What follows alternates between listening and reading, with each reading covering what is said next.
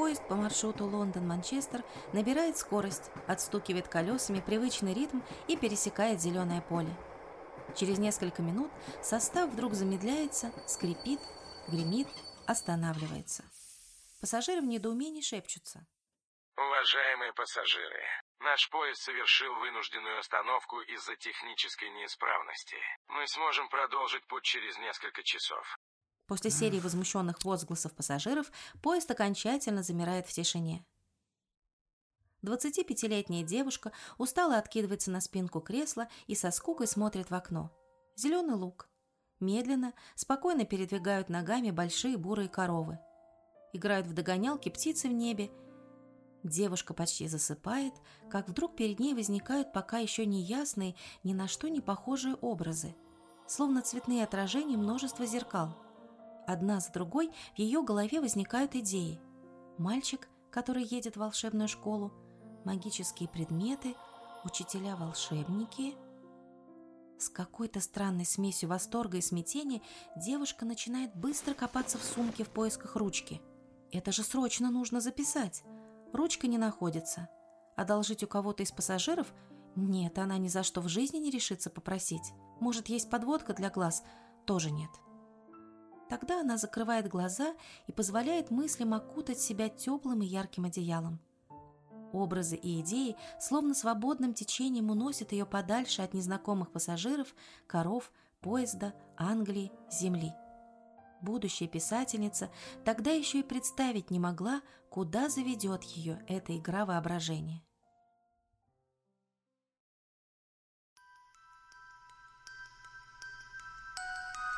Более 500 миллионов экземпляров ее книг будут проданы во всем мире. Английская писательница Джоан Роулинг подарит и маленьким, и большим читателям волшебные истории о Гарри Поттере, которые затем превратятся в фильмы, заняв третье место в списке самых успешных по кассовому сбору серий. От бедности и неудач всего за несколько лет писательница пройдет путь к всемирной известности – в 2019 году она станет самым высокооплачиваемым писателем по версии журнала Forbes. Ее удивительная фантазия подарит тысячам детей вдохновение, надежду и веру в себя. Джоан Роулинг. Писательница. Мама Гарри Поттера.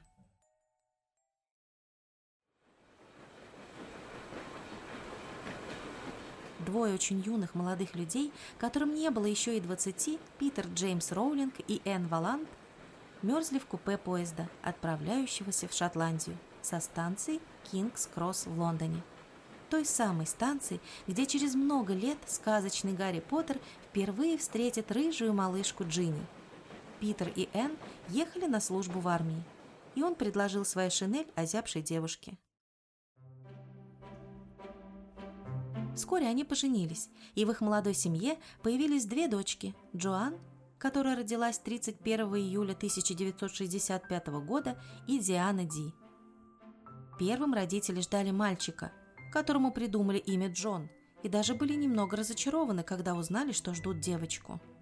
Молодая семья жила скромно, но мама очень старалась создать уют для своих родных, окружив малышек заботой и любовью. В доме Энн всегда поддерживала идеальный порядок. Не могла спокойно отдохнуть, пока последняя салфетка не была тщательно выглажена. Они жили в маленьком старинном особняке, и из окна Джоан было видно красивый сад и реку. В 1995 году коттедж приобрел продюсер BBC Джулиан Мерсер, а в 2020 писательница выкупила дом детства за 500 тысяч фунтов. На стене до сих пор выцарапана надпись Джоан Роулинг спала здесь примерно в 1982 году. Девочки росли среди книг, поэтому неудивительно, что свое первое произведение Джоан придумала еще в 6 лет. И героем его стал кролик по имени Кролик. Сестра Диана с восторгом слушала рассказ Джоан и просила срочно придумать продолжение – в начальной школе девочка больше всего любила литературу и английский язык, и сочинения маленькой Джоан зачитывали вслух перед классом. Но она была довольно замкнутой и молчаливой, поэтому одноклассники не особенно любили ее. А когда Джоан было 15, ее маме поставили диагноз рассеянный склероз. Тогда же они переезжают, и для Джоан начинается не самый простой период – новая школа, болезнь мамы и сложные отношения с отцом. Девочка часто закрывалась в своей комнате и погружалась в фантазии, в которых жили ее придуманные персонажи. Мечта Джоан об Оксфорде не сбылась. Она поступает в Эксетерский университет в Дивоне и на отделение не английского, а французского языка – ее сокурсники вспоминают, что девушка была по-прежнему малообщительной и всегда с книгой Диккенса или Толкиена под мышкой. Окончив университет, Джоан приезжает в Лондон, устраивается на работу секретарем-переводчиком и влюбляется. Роман был несчастным, после расставания с возлюбленным Джоан садится в поезд, чтобы вернуться в Лондон. В вагоне было душно, ехать 4 часа, но, кажется, девушка перестала обращать внимание на толпу и духоту.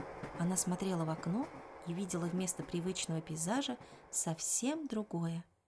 Вернувшись домой, Джоан садится писать историю о мальчике, секретной платформе, с которой поезд отходит в школу волшебников.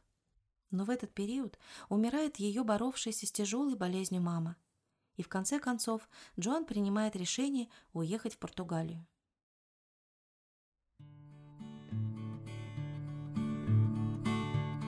улица Централ де Франкос в Порту.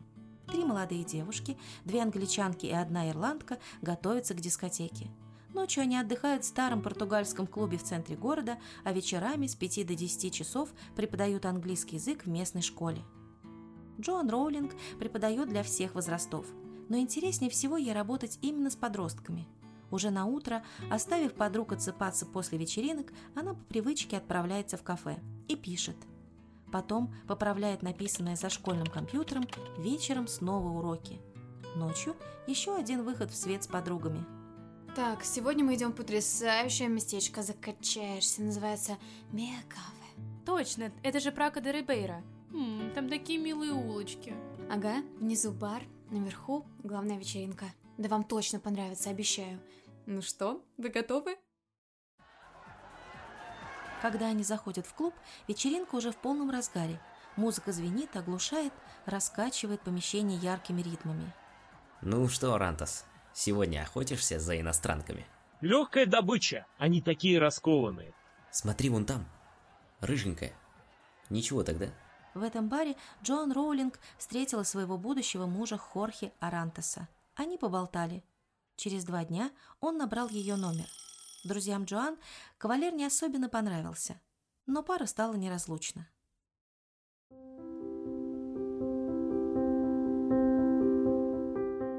Спустя какое-то время они переехали в квартиру матери Арантеса на тихую улицу ближе к зданию школы.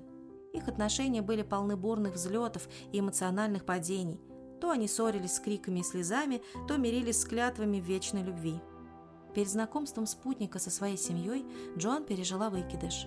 Эта трагедия в какой-то степени сильнее сблизила пару, и они решили пожениться и попробовать родить ребенка. Черный костюм, темные тени, маленький букет из красных гвоздик, крепко затянутый лентой, легкая улыбка на лице. Именно такой осталась Джоан на своем свадебном снимке. Никакого медового месяца. Джоан ходит на работу, потом понимает, что снова беременна – Вместо того, чтобы набирать вес, она худеет и худеет, избавившись за время своей беременности от 11 килограммов, что вызывает серьезное беспокойство врачей. Однако все заканчивается хорошо, и на свет появляется дочка Джоанны Хорхе, Джессика Изабель. В тот день, в 1993 году, я осознала, как мать неизбежно и явно сразу начинает защищать своего ребенка. Первое, что я подумала, когда посмотрела на нее, что передо мной тот человек – который для меня всегда будет важнее меня самой. Да замолчи ты уже, женщина, достала. На часах около пяти утра. Джоан растерянно стоит посреди кухни. Медленно, словно с трудом подбирая слова, она в конце концов произносит. «Кажется, я тебя больше не люблю». В ответ пощечина.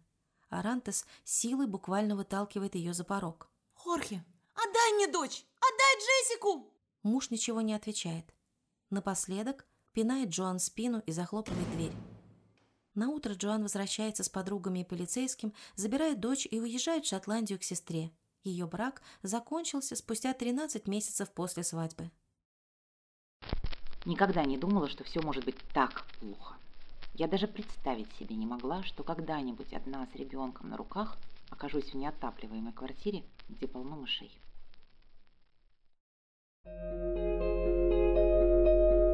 В чемодане три главы будущей книги. За окном снежный Эдинбург.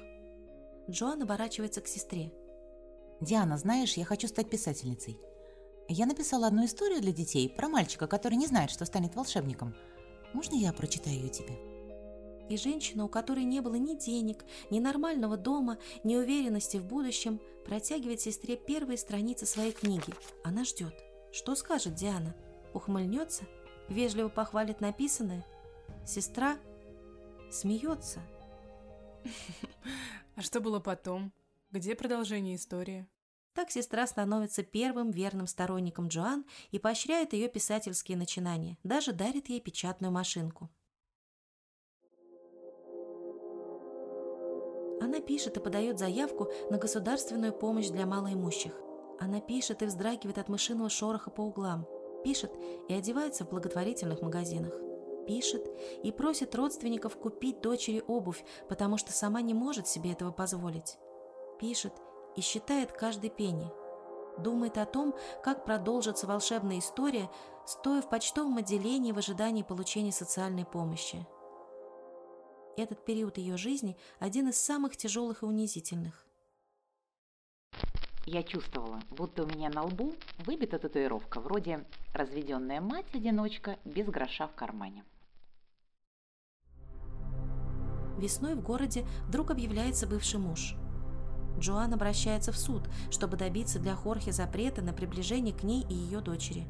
Тот требует, чтобы ему предоставили право видеться с дочерью, и тогда он согласится на развод. И Джоан подает иск о легальном разлучении супругов. Она одалживает у близкого друга немного денег и начинает поиск лучшего жилья. Никто не хочет сдавать квартиру в аренду женщине, живущей на социальное пособие – Джоан удается убедить всего одного агента по недвижимости навстречу. И тот показывает матери с дочерью их новую квартиру, чистую, светлую, свободную от мышей и от мебели. Друзья дарят Джоан все необходимое. Один из привезенных в квартиру стульев потом станет настоящей реликвией и будет продан в 2009 году за 20 тысяч фунтов стерлингов, и часть средств будет пожертвована фонду «Книги за рубежом». Хорошую квартиру, правда, не красит район, в котором она находится. В окна будущей писательницы периодически летят камни от местных хулиганов, в ее квартиру ночью забирается вор. Но именно в этой квартире из десятков пока еще разрозненных заметок Джоан Роулинг составит первую версию романа «Гарри Поттер и философский камень». Мне казалось, что книга сама склеилась из кучи беспорядочных пометок. Я действительно так и сделала. Это был вопрос, как сжать, отредактировать и склеить книгу из массы всего, что было у меня про Гарри. Засыпай, моя хорошая. Все хорошо. Роулинг катает дочь в коляске по городу, чтобы та заснула.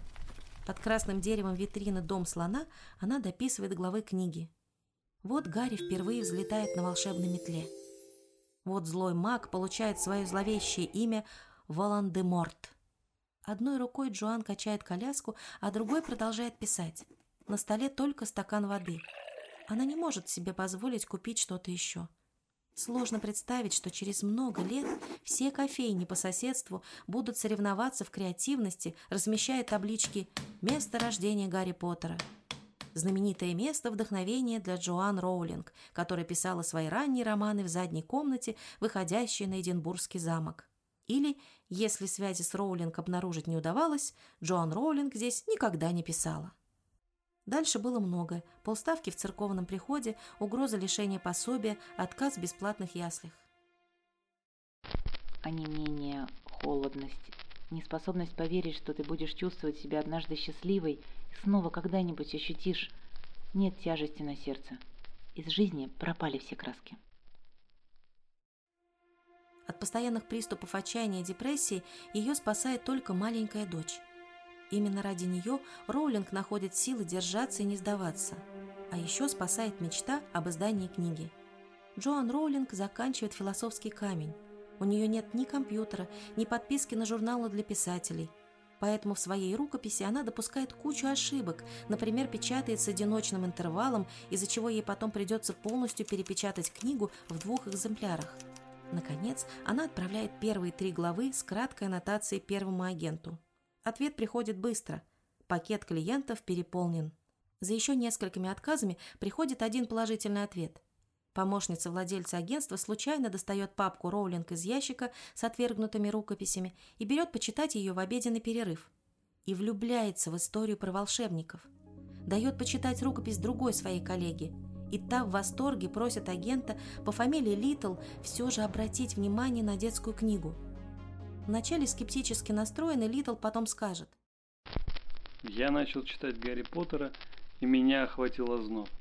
Я все понял в одно мгновение. Они просят у Роллинг прислать остальные главы. Это был необычный момент. Лучик света в конце туннеля. После первой удачи пройдет целый год, полный только одного слова «нет». Нет, нет, еще раз нет. Одно за другим 12 издательств будут отвечать отказом. Роулинг успокаивает себя, когда-то и Фиджеральду отказали многие издательства. Нет, нет, нет. Слушаю. Мы заключили сделку. Сделку? Да, с Блумсбери. Половину аванса выплатят сейчас, остальное уже после публикации, летом следующего года. М, подождите, мою книгу издадут? Да, сделка закрыта. О, Господи.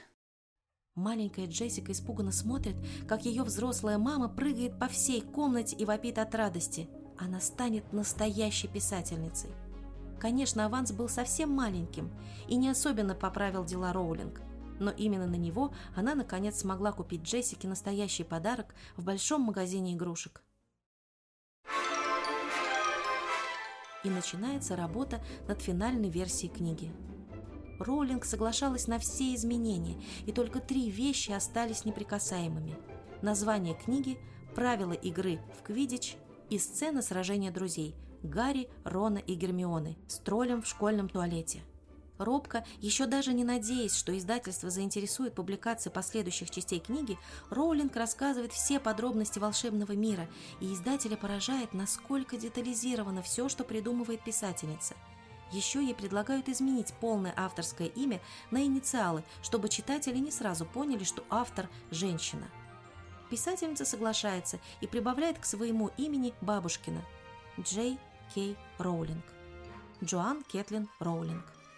30 июня 1997 года был опубликован первый роман «Гарри Поттер и философский камень» тиражом всего в 500 экземпляров.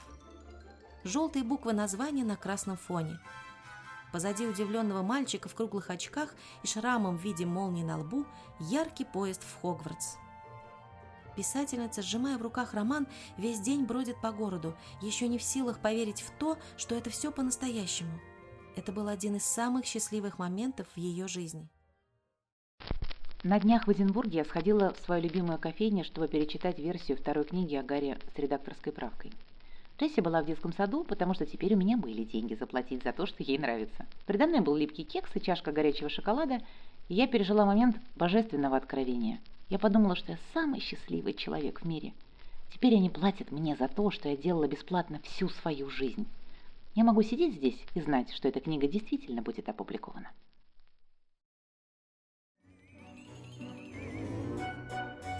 Робкий старт продаж постепенно набирает обороты. А ты читала Гарри Поттера? Какая-то новая книжка купила вчера в нашем магазине. А, Гарри Поттер? А там про что?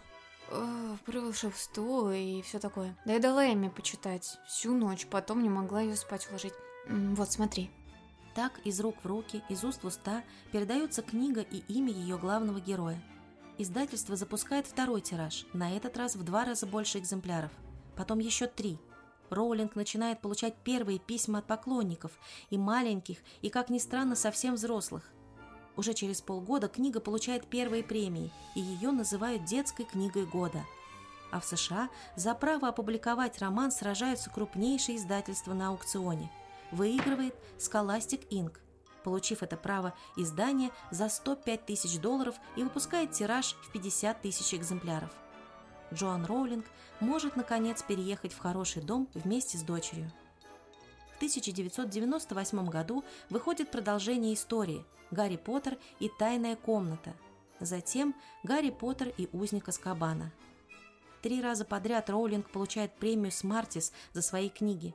Затем выходит еще четыре части. Я же Гарри. Только Гарри. Будет Гриффиндор! Гарри Поттер поймал снич! После стольких лет всегда. Осенью 1998 года киностудия «Братья Уорнер» получила право на экранизацию книги. В кастинге актерского состава Роулинг принимала непосредственное участие, как и в принципе в создании фильмов. Это было оговорено еще в самом начале. Вместе с режиссером фильма Крисом Коламбусом за лето 2000 года они пересмотрели тысячи детей-претендентов на роли, большинство из которых были отвергнуты и только спустя месяцы роли достаются актерам, замену которым уже невозможно представить. Дэниел Рэдклифф, Эмма Уотсон и Руперт Гринт. На роль Гарри Поттера режиссер выбрал мальчика по роли в фильме «Дэвид Копперфильд». Родители Дэниела не особенно привлекала идея об актерской карьере сына, их пришлось уговаривать.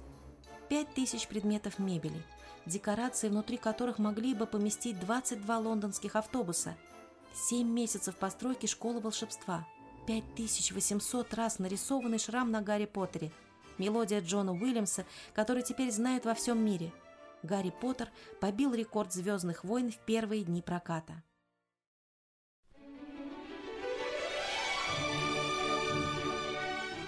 История мальчика, который выжил.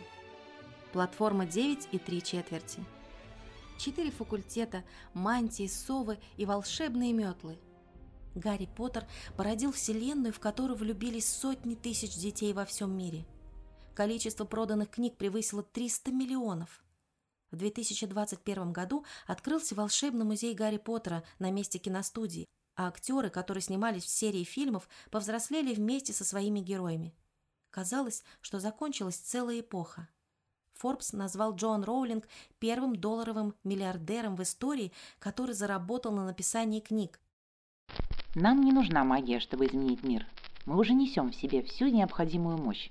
У нас есть сила воображения. Писать – это скорее потребность, чем любовь. Некоторые люди могут посочувствовать тому, что я должна проводить большую часть своей сознательной жизни в вымышленных мирах, как будто чего-то не хватает в моей реальной жизни. Но это не так. Я в целом счастливый человек. У меня есть семья, которую я обожаю, и довольно много занятий, которые мне нравятся. Просто у меня в голове есть другие миры – в которой я часто перемещаюсь, и я не знаю, каково это – жить по-другому.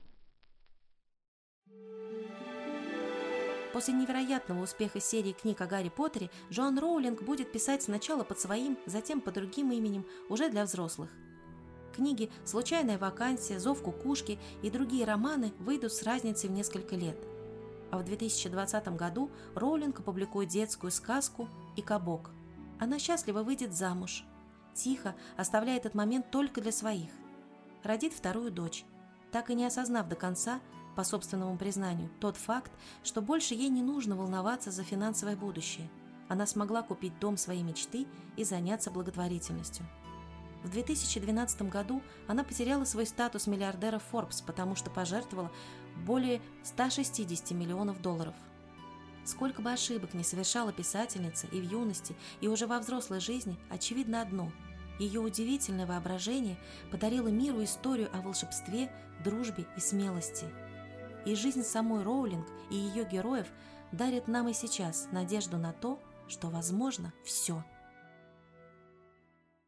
Неудача дала мне внутреннюю безопасность, которую я никогда не ощущала, сдавая экзамены. Неудача научила меня вещам, о которых я бы иначе не узнала. Я обнаружила, что у меня более сильная воля и больше дисциплины, чем я подозревала. Я также узнала, что у меня есть друзья – ценность которых выше цены рубинов.